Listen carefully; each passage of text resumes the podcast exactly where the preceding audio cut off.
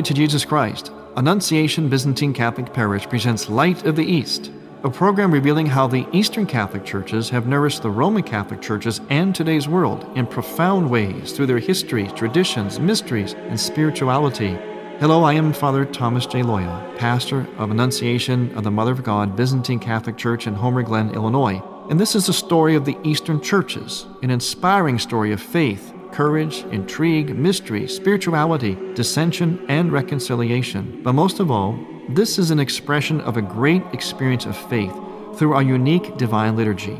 Join with me now as we look toward the light of the East.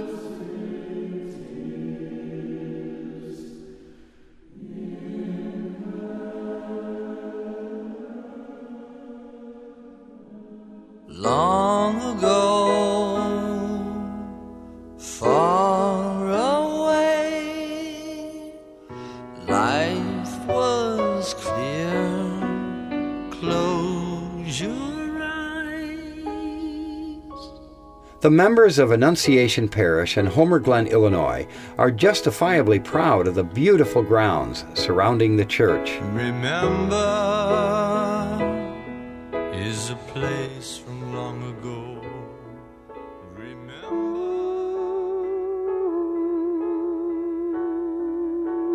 They are also proud of the recognition the parish has received. In fact, the landscape master plan for the Annunciation of the Mother.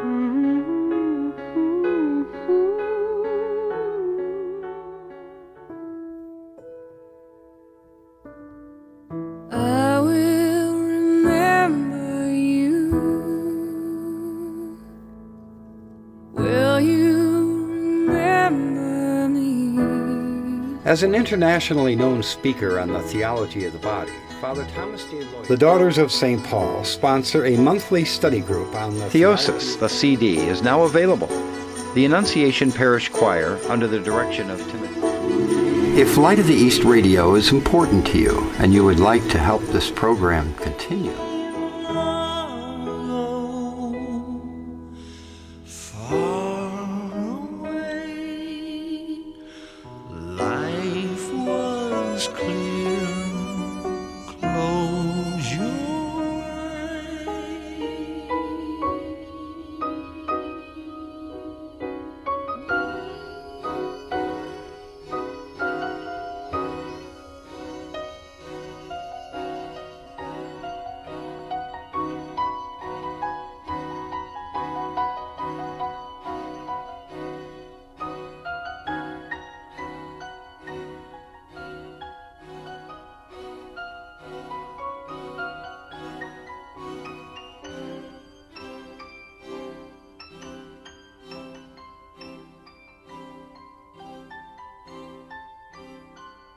Light of the East will return in a moment.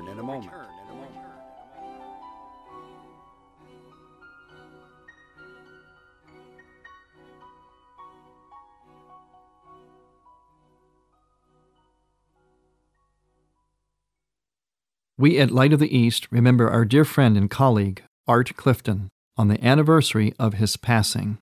Art Clifton died a year ago on November 23rd, and Art was the original producer and engineer for Light of the East. He's actually the one that got it all started for us. And it's interesting how it all did get started. Art Clifton one day went to a radio station in Chicago with the idea of simply requesting the radio station air our Byzantine Divine Liturgy from Annunciation Parish in Homer Glen, Illinois. So all he wanted was to get our liturgy on the air. And the radio station manager said to him, Well, I have good news and bad news. The Byzantine liturgy that you want to put on the air is too long for the segment, for our radio segment. However, we do have, and here's the good news, an opening on Sunday morning if you want your own program. So Art Clifton came back to me and said those same things. He says, Father Tom, I went to the radio station here in Chicago and I tried to get our liturgy on the radio. And I have good news and bad news for you. And when he told me the news, actually, it was actually all good news. I think, in fact, I think it was all very providential news. Because from the so called bad news was born what you're listening to now, and what has been for the last five years. Praise God. Light of the East Radio. That's actually how it started. It started as a little half hour program at a station in Chicago, Illinois, and from there it has expanded to really all over the world. And that's why we appreciate you listening to us from wherever you are listening to us. And we ask you to remember in your prayers Art Clifton, our original producer and engineer who passed away one year ago. As we say in the Byzantine Catholic Church, may Art's memory be eternal. Well, as we have been mentioning our last few programs and in a few more next several weeks, we are in the period of what's called the Philip's Fast, that is the Advent season for the many of the Eastern churches. And that, of course, is a season of penance, of cleaning house, pulling back, opening up our souls, sort of cleaning them out, cleaning out our lives, actually, in all, in all dimensions and all levels, so as to re- be able to receive the coming of our Lord and Savior Jesus Christ on Christmas. You see, what we do is we fast. First of all, we fast by abstaining from meat and dairy products Monday, Wednesday, and Friday during the Advent season, or what we call the Philip's fast season, the 40 days prior to Christmas. Then we increase, as we, as we pull back from one thing, we increase other things and makes room for other things, such as works of charity, charitable giving, confession, increased prayer, increased spiritual reading, and also, believe it or not, increased times of silence, of quiet. Yeah, that kind of pulls us in the opposite direction of the way the world pulls us at this time. The world seems to pull us into indulgence, into a lot of noise, a lot of din, a lot of spending, a lot of standing in line, a lot of aggravation, a lot of being burned out and tired. For what purpose? It's certainly not the purpose, the reason of the incarnation. Christ came on earth to grant us peace, to take us away from all of that, to give us that inner peace of soul and that hope of redemption. So, actually, what we try to do in the Eastern Church is we try to do something which is very different than what we're hearing around us. I, I admit it is sometimes difficult to adhere to because of that. But the church is trying to get us to go in the opposite direction, to kind of divest ourselves, empty out, open up, slow down, have more quiet, not more din, have less aggravation, not more. Come to make peace with our God, with other people, especially people in particular who maybe we need to because of maybe some hard feelings or broken relationships throughout the year, to make peace with creation, with the universe, with our church, make peace within our own hearts. And the only way we do that is by allowing the Prince of Peace to enter into our lives and really affect our lives. So we do that through those regimens of fasting, prayer, confession, spiritual reading, works of charity, and more moments of silence. Another thing that happens during this time is there are some interesting little feast days that sort of perforate these 40 days. And one of those is coming up soon. In fact, it is the feast day of the patron saint of the Byzantine Catholic Church. That's right, his name is Saint Nicholas. Saint Nicholas may seem like a almost mythological figure, and certainly he has been modified into things like Santa Claus and Kris Kringle, etc. But Saint Nicholas actually did exist. He was a bishop, a Byzantine bishop back in the 4th century. He was known for his works of charity and for healing, and also for his humility. There's only one story that is told where he was very, very bold, and that is at the great Council of Nicaea, which established what we know today as the Creed, the creed that we say in the liturgy of the Mass, the Nicene Constantinopolitan Creed, you know, the I believe in one God, that creed. That council established that creed because it was in response to a great heresy perpetrated by a cleric named Arius. And there's a great story, one of my favorite, where during the council, Nicholas was so distraught and so angered that Arius would stand on the floor of that council and perpetrate this heresy that he stalked across the floor and smacked him right in the face. Nicholas was, of course, hauled away at that time after that, but he returned and actually returned to Guan to become actually a great saint. Other stories of him include miraculous ones, miraculous appearances, and always great works of charity. And that's one of the reasons why in our church today, on December 6th, actually the evening of December 6th, on the eve, which is the night of December 5th, we have a marvelous tradition, especially for the children. What we ask is that the children put their shoes out outside their bedroom at night, and when they wake up the next morning, their shoes are filled with little treats from St. Nicholas. And at my parish, Annunciation Byzantine Catholic Parish, we always have a very, very endearing tradition where St. Nicholas actually comes and visits the young children. In fact, he comes riding up on a white horse and a buggy, comes up the street, up the driveway, and he takes the children around in a, in a little ride on this horse and buggy while the snow gently falls from the sky. And we do this after we've had services in honor of St. Nicholas. We have the Vespers and liturgy for the evening. And then the children sing. St. Nicholas always seems to come around when he hears his song being sung by the children. So once again this year, we look to our children to sing and make St. Nicholas present on the evening December 5th. I'm Father Thomas Loya. We'll be right back on Light of the East.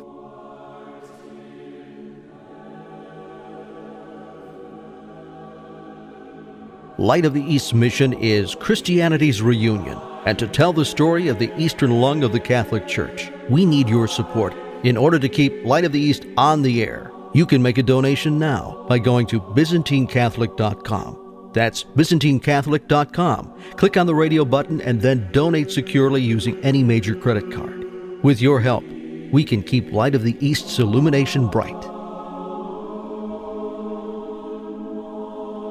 Light of the East will return in a moment.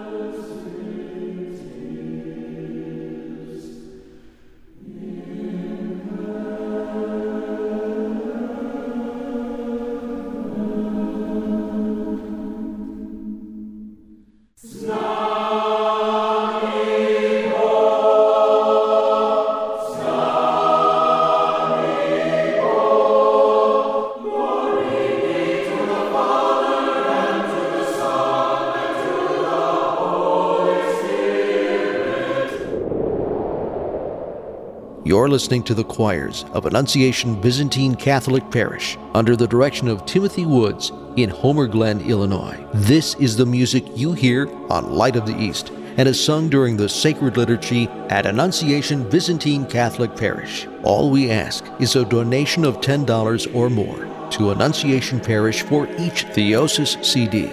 Send a check made out to Annunciation Parish at 14610 Will Cook Road, Homer Glen, Illinois 60491. And may God grant you.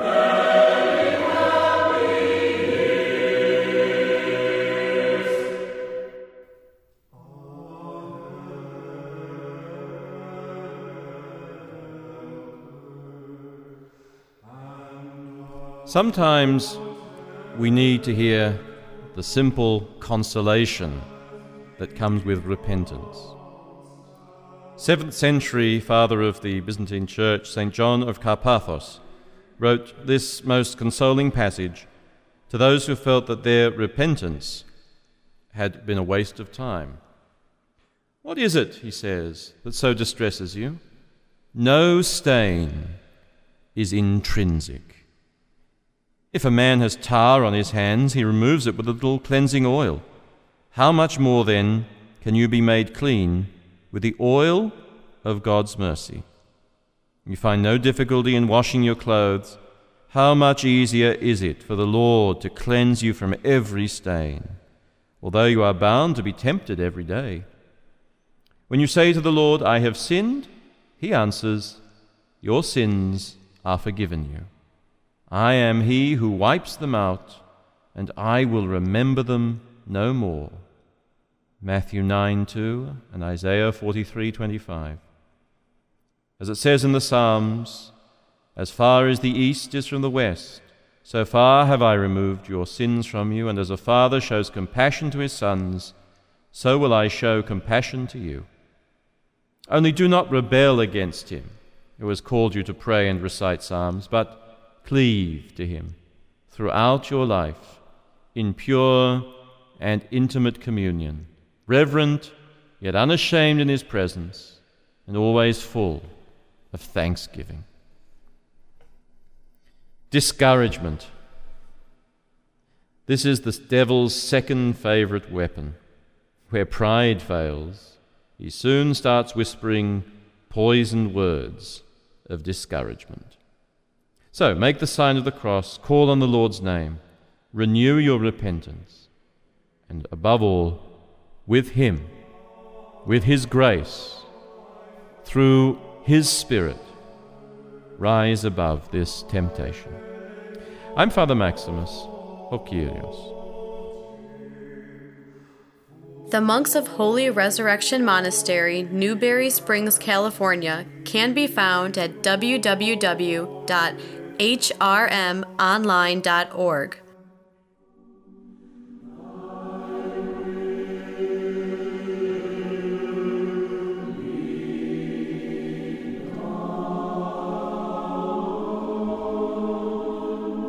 And now back to Light of the East.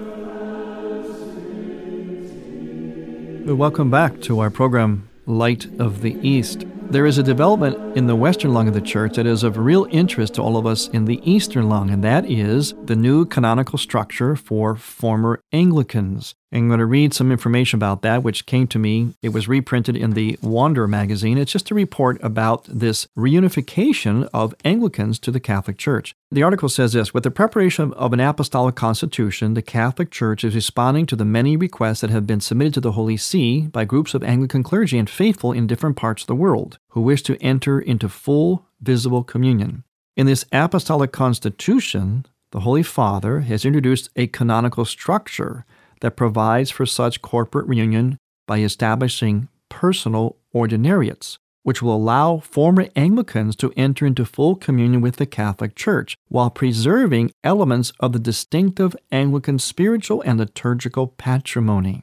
Now, under the terms of the Constitution, pastoral oversight and guidance will be provided for groups of Anglicans through a personal ordinariate, whose ordinary will usually be selected from among former Anglican clergy. The forthcoming Constitution provides a reasonable and necessary response to worldwide phenomena by offering a single canonical model for the universal church, which is adaptable to various local situations and is equitable to former Anglicans in its universal application. It provides for the ordination as Catholic priest of married Anglican clergy. Historical and ecumenical reasons preclude the ordination of married men as bishops in the Catholic Church and Eastern Orthodox churches. The ordinary can either be an unmarried clergyman or an unmarried bishop. The seminarians in the ordinariate are to be prepared alongside other Catholic seminarians, though the ordinariate may establish a house of formation to address the particular needs of formation in the Anglican patrimony. William Cardinal Levada, prefect of the Congregation for the Doctrine of the Faith, said, We've been trying to meet the requests for full communion that have come to us from different parts of the world in recent years in a uniform and equitable way. With this proposal, the Church wants to respond to the legitimate aspirations of these Anglican groups for full and visible unity with the Bishop of Rome, successor of St. Peter. The Cardinal continued, Those Anglicans who have approached the Holy See have made clear their desire for full visible unity with one holy Catholic and Apostolic Church. At the same time, they have told us of the importance of their Anglican traditions of spirituality and worship for their faith journey. The initiative has come from a number of different groups of Anglicans. They have declared that they share the common Catholic faith as it is expressed in the Catechism of the Catholic Church and accept the Petrine ministry as something Christ willed for the Church. For them, the time has come to express this implicit unity in the visible form of full communion. Insofar as these traditions express in a distinctive way the faith that is held in common, they are a gift to be shared in the wider church. The unity of the church does not require a uniformity that ignores cultural diversity.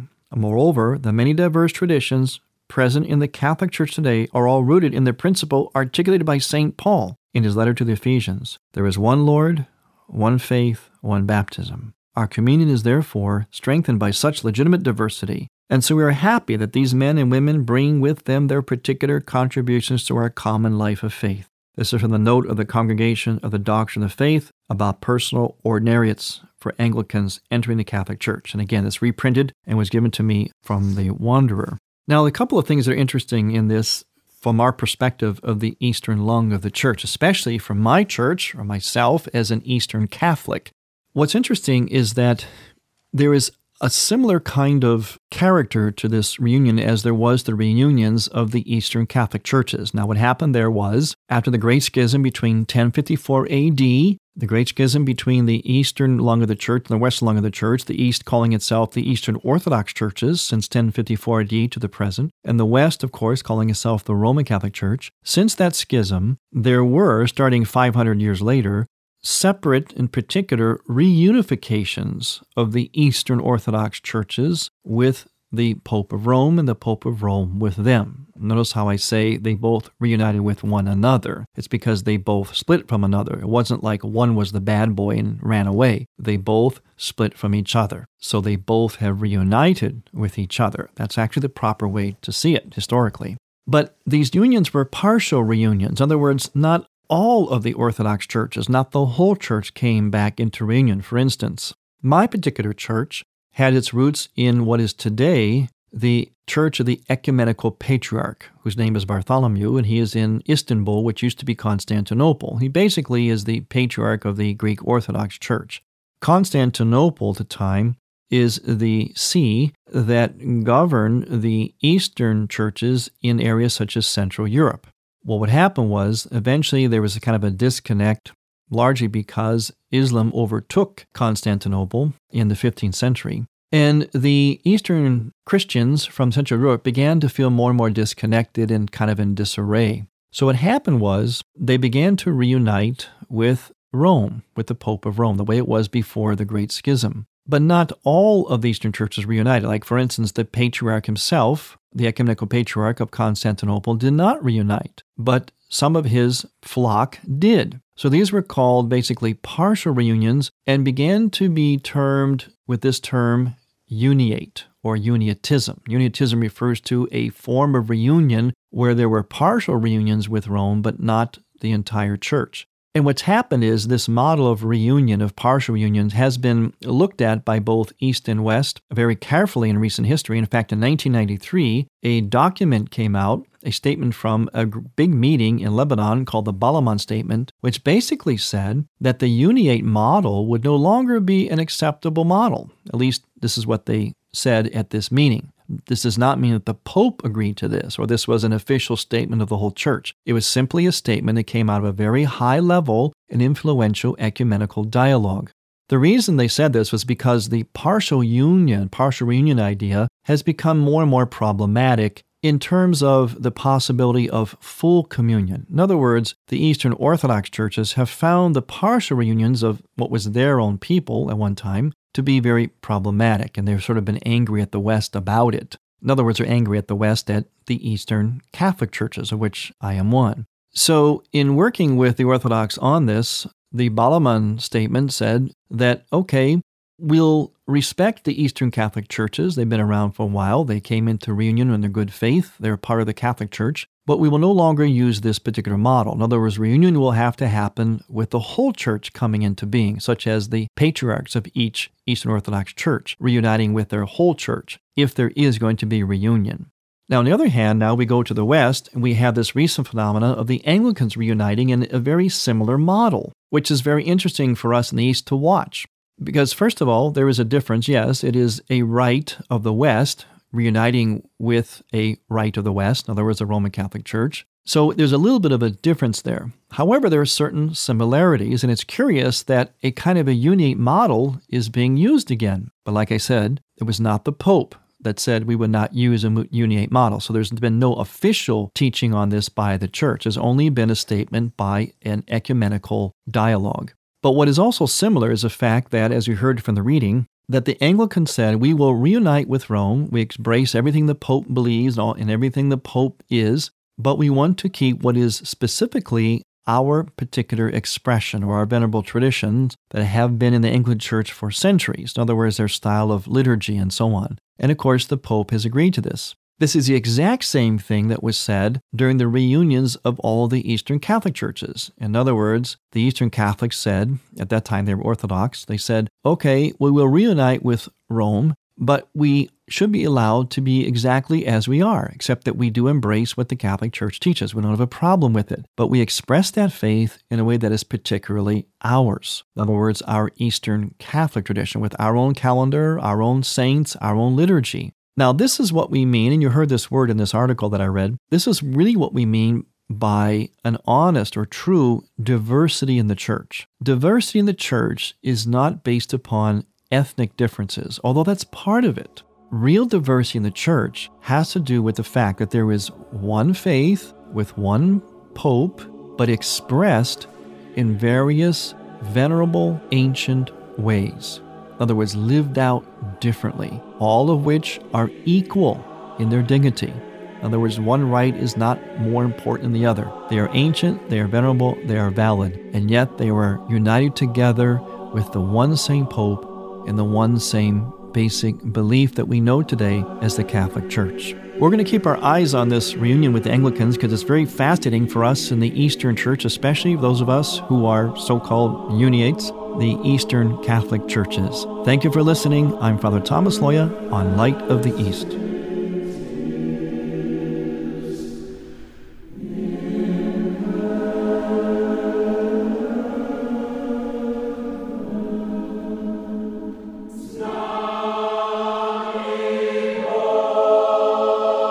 Thank you for listening. Next week, we will return to the light of the East. To find out more about Annunciation Byzantine Catholic Parish, visit our website, ByzantineCatholic.com, where you will also find an archive of all of our programs. In order to continue this program with its mission of Christianity's reunion, we need your support with a donation. Any amount would be a blessing. Please make out a check to Light of the East Radio and send it to Light of the East, 14610 Will Cook Road, Homer Glen, Illinois, 60491. That's Light of the East, 14610 Will Cook Road, spelled W I L L C O O K Road, Homer Glen, Illinois. From the Light of the East, a new dawn of unity is in sight. God bless you, go with God, and may God bless you and grant you many happy years.